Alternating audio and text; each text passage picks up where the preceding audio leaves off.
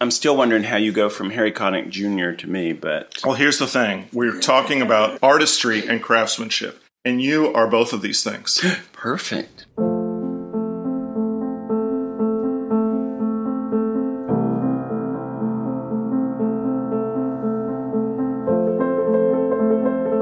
Welcome to Soundboard, the Steinway and Sons podcast on artistry and craftsmanship.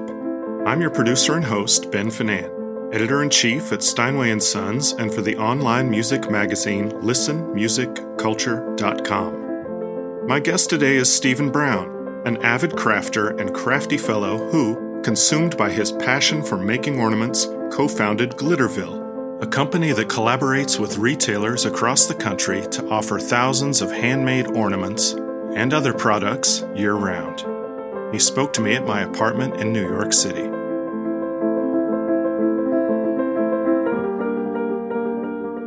Hi, Stephen.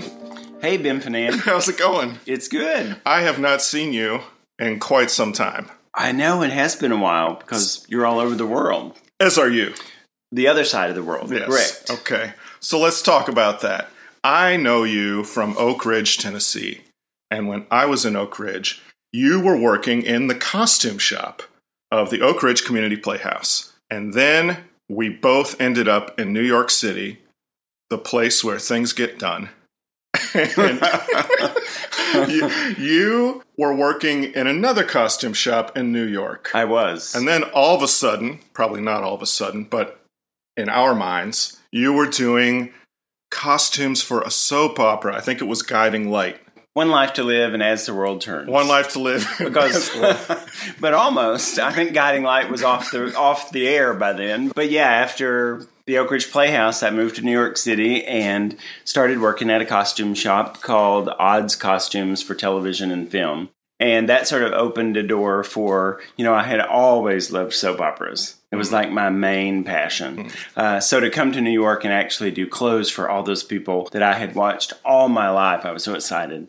Uh, and that led to lots of other wacky projects. now, I think we knew you were on it even at the Oak Ridge Playhouse. You came up with some tremendous costumes given what we had to work with down there.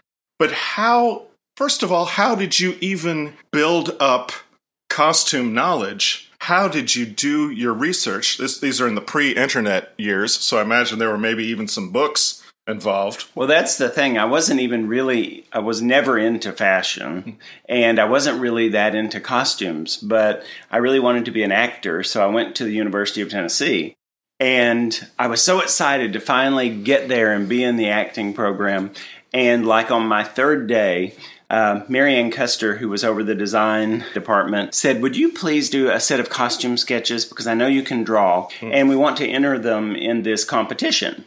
And I said, sure. And she gave me the project and I did them. Long story short, that set of sketches won the competition, which gave me a scholarship in costume design. So suddenly my acting career was completely waylaid and I was on a costume path. So that's how I got into costuming. And at the time, you're right, there were only a couple of books on costume design through the periods. And I would pour over that and then, you know, give everything my wacky twist. You know, I've never seen a costume that couldn't use glitter and feathers and a bird cage and, you know, all the odd things that when they walk onto stage, it's a bad thing in theater if the costume takes over the actor, uh, but mine often did. Now, I Oh, will say oh, that I, I, I worked my entire life to get out of Tennessee, to get to the big city, to do, you know, something bigger. And when I got my first movie that I was designing, I got hired as the costumer on a big budget film through Universal Studios. And I was so excited. And I said, Well, where is it shooting? And they said, Well, we'll mail you all the information and the tickets. And I was so excited. So I told everyone at home, you know, I'm doing this big movie and it's probably going to be, you know, in some foreign country. And when I got the tickets and opened them up, it said McGee Tyson Airport, which was Knoxville, Tennessee. So it was back to the mountains of Tennessee hmm. to shoot October Sky with Jake Gyllenhaal. That's right. I remember that because we had friends who were extras in that movie. which was very irritating to me because they mm-hmm. would show up and say, "Oh, hey, Stephen, are you at the Playhouse today?" it's like I live in New York City. I am serious about this now. So that was an aggravating project, but a great movie, and Of course, Jake Gyllenhaal and Laura Dern were both fabulous.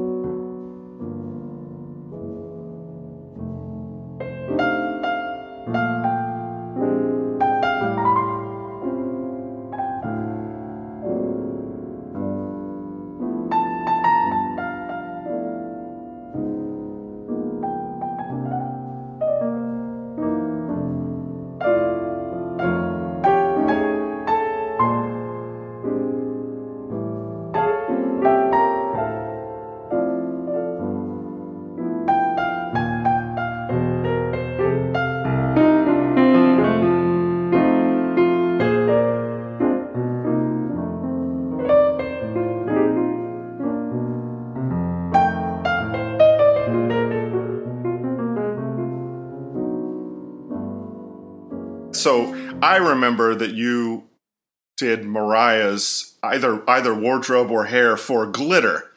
I worked on wardrobe in glitter as just a very small part, but then I was hired as the costume designer for her next movie, which was called Wise Girls. Okay. And it featured Mariah Carey, Melora Walters, and Mira Sorvino. And it was during that project that went on forever because we, we shot it in Nova Scotia. And it went on for so long that I started making things. And people saw the ornaments. And when they saw the ornaments, they said, you know, because that's what I was making. Because to me, it was always Christmas. I always loved Christmas. So I was making things. And someone said to me along the way, you should take those to Atlanta. And I'm like, okay. Why Atlanta? And I thought, why Atlanta? What's going on in Atlanta? But it turns out that that's where AmericasMart is located. And that is where every store in the entire world goes to shop for their merchandise.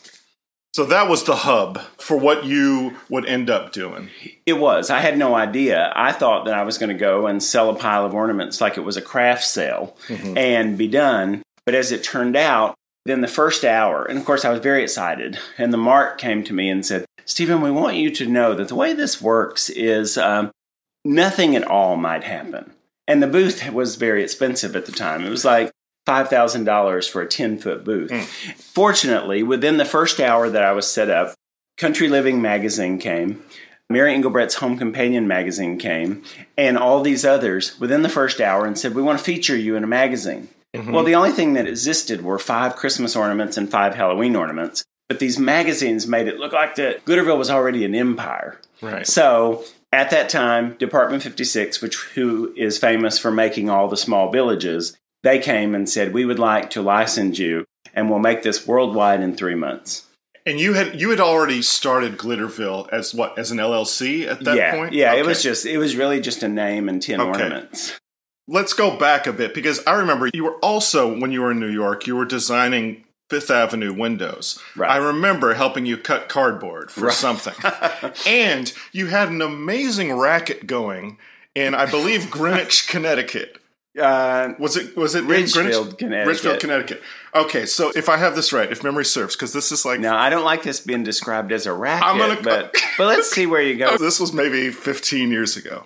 You would assemble Christmas trees in these Connecticut homes, and you would they would each have these grand staircases, and you would design their staircase. I uh-huh. would assume with some sort of tinsel and ornaments and yep, ornamentation, yep. and you would you would set it up, and then you would take it down, and you would store all of this on location in their homes. Exactly. So you would do a few homes, and then word got out, and it would be, "Has Stephen done your grand staircase?" Exactly and you took over. That was a few big years that that was really great. And I don't know if you remember the worst part, but you know, I lived in the city and I would get on the train every day and go there, but the train was very expensive. And soon I had so many things to do that I would start early in the morning and there wasn't enough time in the day. So finally, people would call and I'd say, Well, I have 12 o'clock at night. Or I, I remember one woman, I never saw her in person. She left a check I went to her home at 2 a.m. and we did her house. But it got so bad that we needed a storage unit to store things in because I couldn't keep running back to the city. Then it got so bad that we actually pulled my car into the storage unit and slept there overnight. That's how busy and how grim it got. And one of my clients heard, uh, who I refer to as holiday hours, she heard that we were sleeping in a storage unit and said, "Oh no, you can't do. You can't have Ridgefield's finest Christmas decorator sleeping in a storage unit." So after that, I stayed at her house. Okay, so here's the question out of all of this: Did this Connecticut Christmas experience, which sounds like a Hallmark movie, did this spark in you? Okay, I have to expand or die at this point. I thought that that very thing might kill me, but you know, with me, there's never been a grand planned. It's, you know, I want life to be interesting. So for the time, it was very fun and I was very good at it. And, you know, Christmas is something that comes second nature to me. I don't have to think about it. And doing trees and all that kind of thing is so quick and so easy. And I really love doing it. So it just seemed like the next progression of, oh, well, you know, right now this is you know, it was very profitable. Also, with the clientele that I had, which I still have some of, I've kept some over the years that even through everything else, I still go and um, and do their house for Christmas.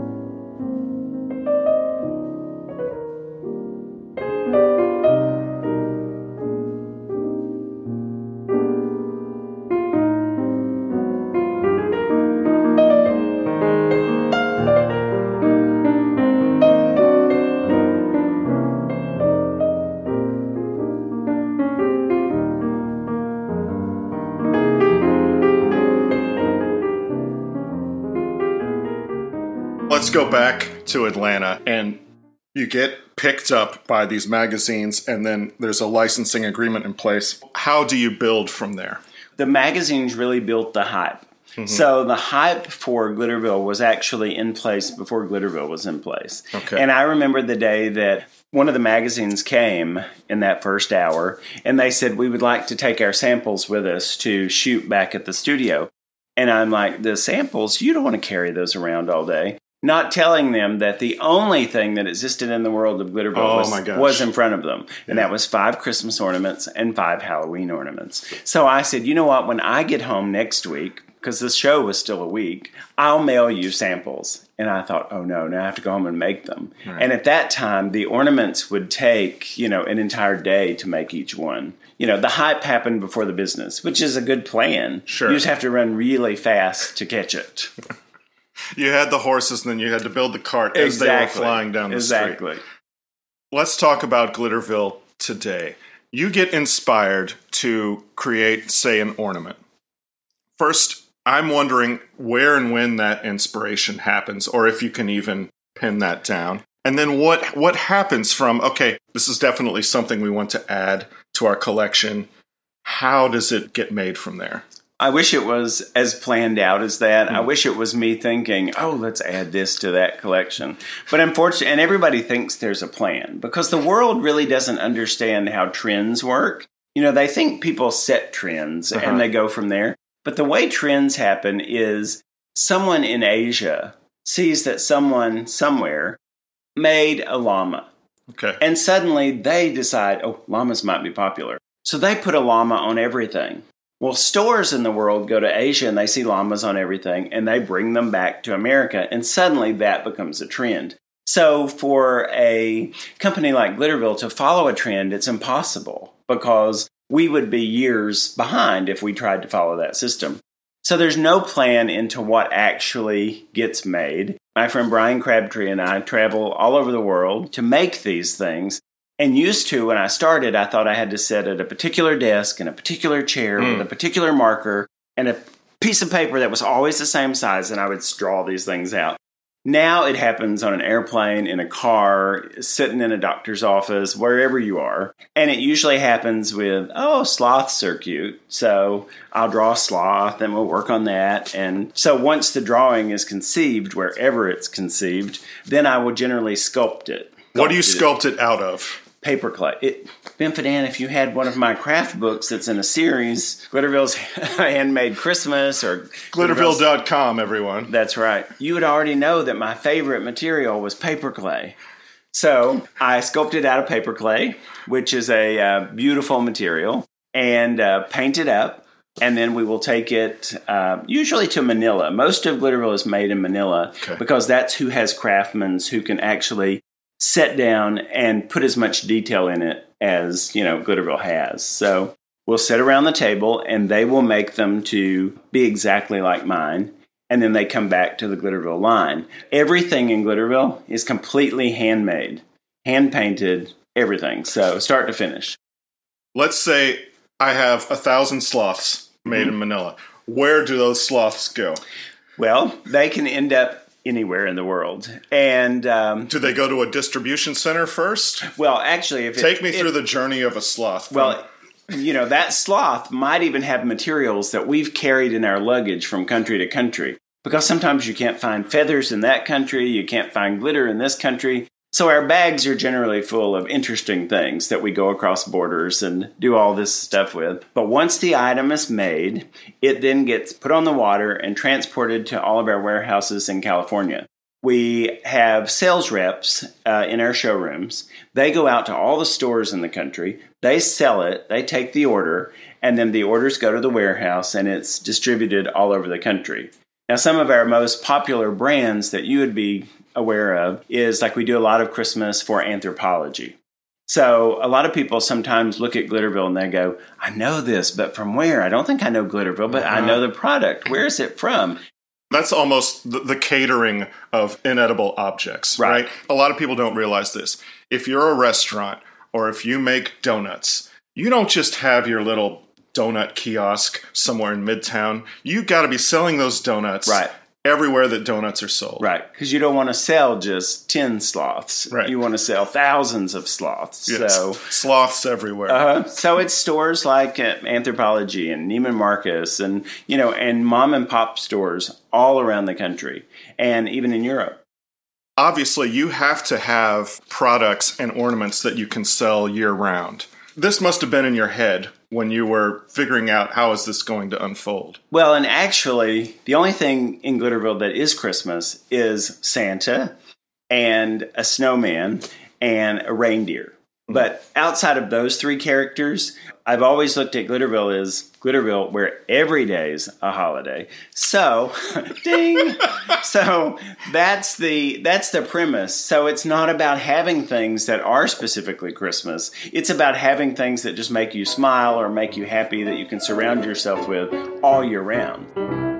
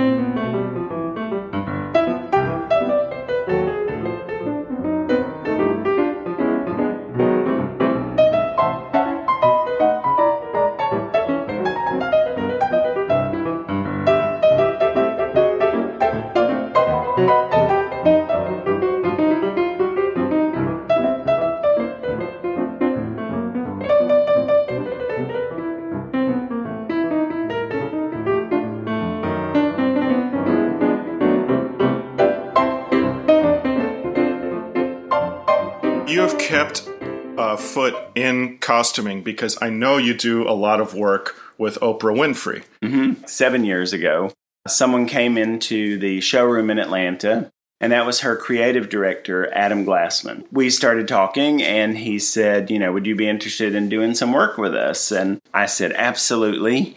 And we did immediately work on a project.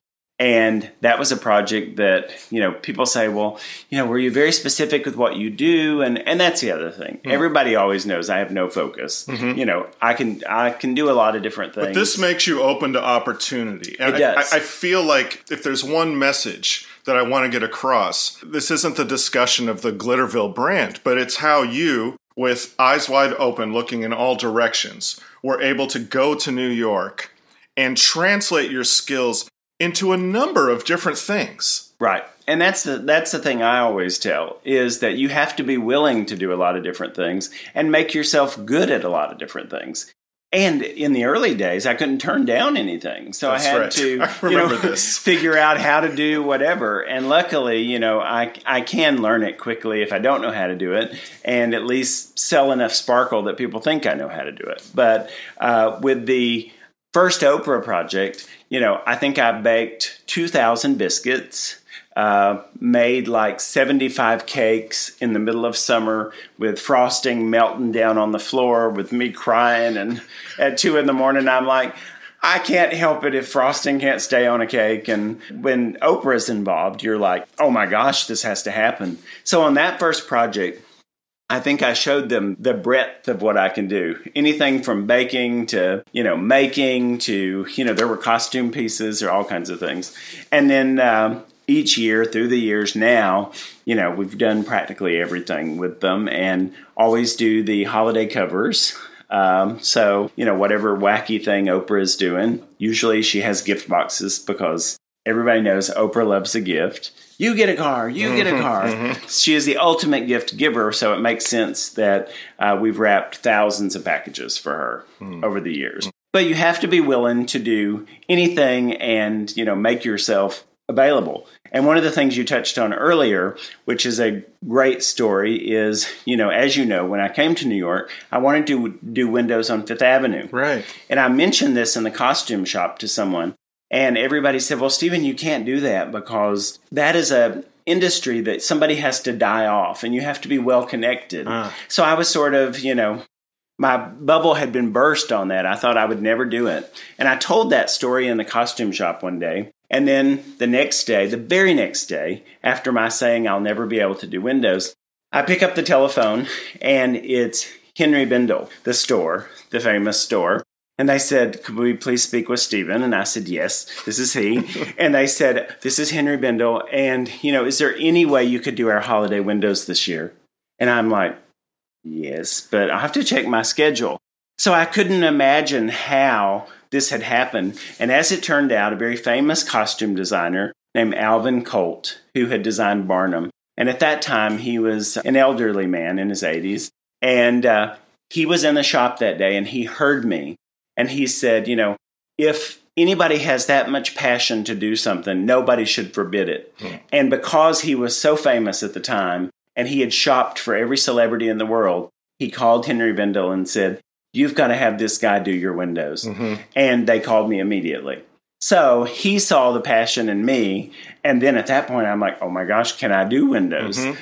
But as you know, because I, th- I, think you were sucked into a few of those. Yes, of course. Sure. yeah, all hands on deck. exactly. It, it's a steep learning curve. Exactly. And like we that. worked in a warehouse over by uh-huh. the water and you know, it was ugly times, but beautiful windows. Yes, people only see the result; they don't see the sweat and paper cuts that uh, that go into it. Exactly, and I continued to do their windows for the holidays. I remember the one I know you worked on this one where we did a giant paper Valentine. Yes, that was amazing. Put it in the window with a live yeah, model dressed a, a as live Cupid. Cupid yeah. Yep, and he had on tiny little shorts. And then I decided I would fill the window with chocolate up around him, not knowing that his leg heat would melt the chocolate. so you know there were some things. So it wasn't ultimately uh, the chocolatey goodness. Right, but they, but they were all covered on television. You know, each one was you know live at at Bendel's. So so let's let's stay with this, and I think that you know one of the reasons that people move from small cities to big cities and let their dreams be known is because that's something that actually works after my first couple jobs, I never applied for anything in my life. I would just talk to people and say, you know, I'm really interested in doing XYZ. That sticks with people. It Right. sticks with people and they think, okay, Ben wants to do this and I know this guy. Right. And then the next time they see that guy or that gal, they say, you know, you should talk to my friend Ben because he's looking to do XYZ and he's done ABC before. Exactly, and that's the thing. It's that personal connection. Mm-hmm. And I don't know if you remember back when, but you know, I was with a group of people who were actors and they were lamenting their desire to be on Saturday Night Live. Right. And I'm like, "Well, why don't you just tell them?" And they said, "Well, you can't nobody can get on Saturday Night Live. It's an impossible situation." So I said, "Well, no, I'm sure I could get there." And they said, "You can't even get a ticket to the show." So I started sending them my headshot weekly with a little note that said, My name's Stephen. Yeah. I'm from Tennessee, and I've watched you my whole life, and I don't know what you're doing, but I'd love to do it. And in three weeks' time, they called me back and said, Why don't you come in and uh, we have something for you? And I'm like, At Saturday Night Live? So I told all these people, and they're like, You're lying. I go in to meet them, and uh, as it turned out, I worked as an extra behind the guest star on Saturday Night Live. It showed those people that really all it takes is the desire to do it, a personal connection, and, you know, the chutzpah or whatever it is to really get in there and do it. Now, as it turned out, that particular gig, you would have to go to NBC on Saturdays at noon, and you were sequestered till two in the morning. You couldn't leave for anything. So it was a it was a rough project, but uh, my point was, as long as you have the desire to do it, you can get there and do it. Yeah, but it's the getting there part. It's the getting up off the couch. You will not get cast on SNL by sitting on the couch watching SNL saying, oh, I could do that. Right.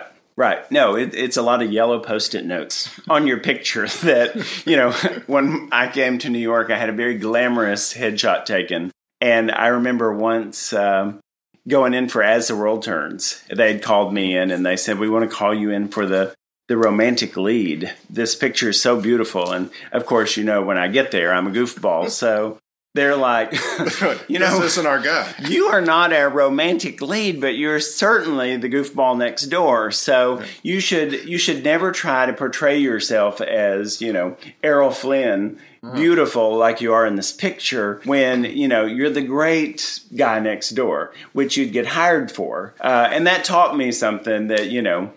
Even though the picture was selling one thing, you know, when you show up in person, you have to be genuine and who you are because they're going to see through it if you're not. Don't cast yourself against type before you even Exactly. walk in the door. Exactly. Yeah, I like that. That's a good takeaway.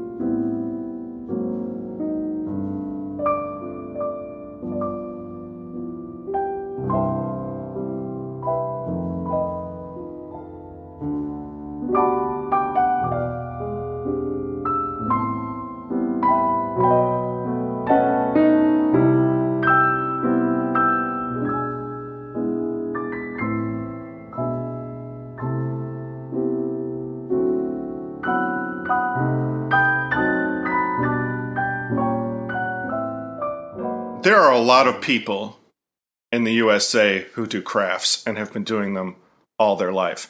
How did you build up an expertise in making crafts? Craft people are really interesting people. You know, there are crafts people who are born, like you will be once you read the book and actually try a project. So I'm not saying you couldn't be birthed as a crafter, but craft people, you know, usually have done it their entire life. And whether I was doing costuming or making things or whatever, you know, it was all about how do I make this look like this and hmm. how does it have a, an armature and a structure and, you know, what's going to make it sparkle. And, you know, so I always had that knowledge and most craft people do. But in order to take it to the next level, you have to figure out what makes you different. When right before Glitterville became Glitterville, I started by there are Halloween buckets from the turn of the century. And I wanted them so badly, but they're really expensive. So I said, Oh, let me make some. So I made some that looked just like the originals. And I thought, Oh, I should sell these. And then I saw that other people were selling those. And I'm like, well, why would I make something everybody else is making? So let me take that idea and turn it into something else. And at the time, because I was influenced by turn of the century Halloween, a lot of people would say, uh, "Oh, that looks just like Tim Burton. You're mm, knocking Tim mm, Burton okay. off." And I would, I would always say, "Oh, it looks like Tim Burton. He has been knocking me off for years," which was all fine and good until I was doing a signing at Disney and somebody said Tim Burton is here and is coming over here. I was like, oh no, he's heard.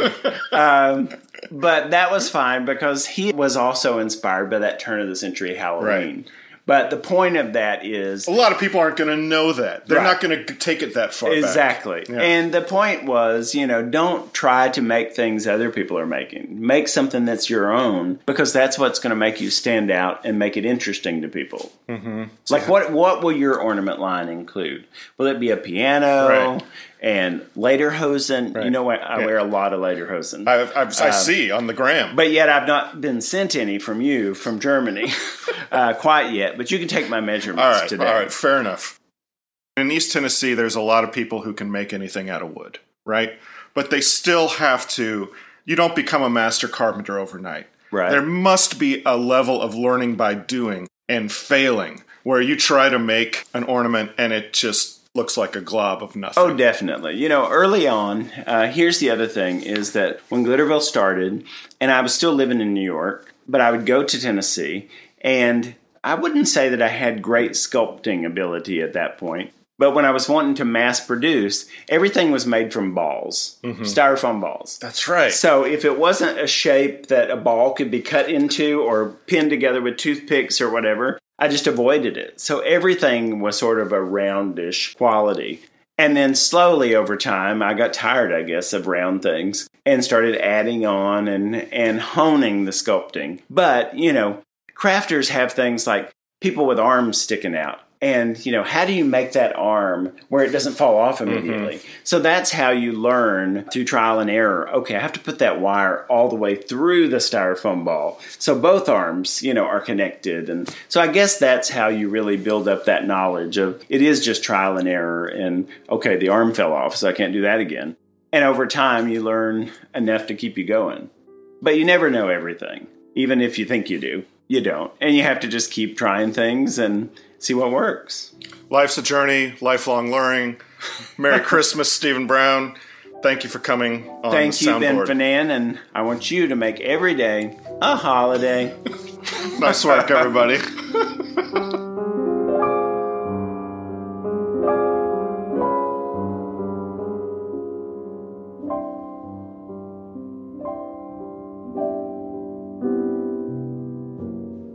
You've been listening to Soundboard, the Steinway & Sons podcast on artistry and craftsmanship. We heard clips from Steinway artist Simon Mulligan performing I Saw Three Ships, The First Noel, O Little Town of Bethlehem, Hark the Herald Angels Sing, and Silent Night, all from his album Christmas at Steinway Hall, available from the Steinway & Sons label or wherever you stream your music. Our intro music is Philip Glass's Mad Rush, performed on a Steinway Model M by me, Ben Finane, editor in chief at listenmusicculture.com. Questions for the podcast can be sent to info at steinway.com with the subject heading Soundboard. Happy holidays, and I'll catch you next year for our second season. Thank you for listening.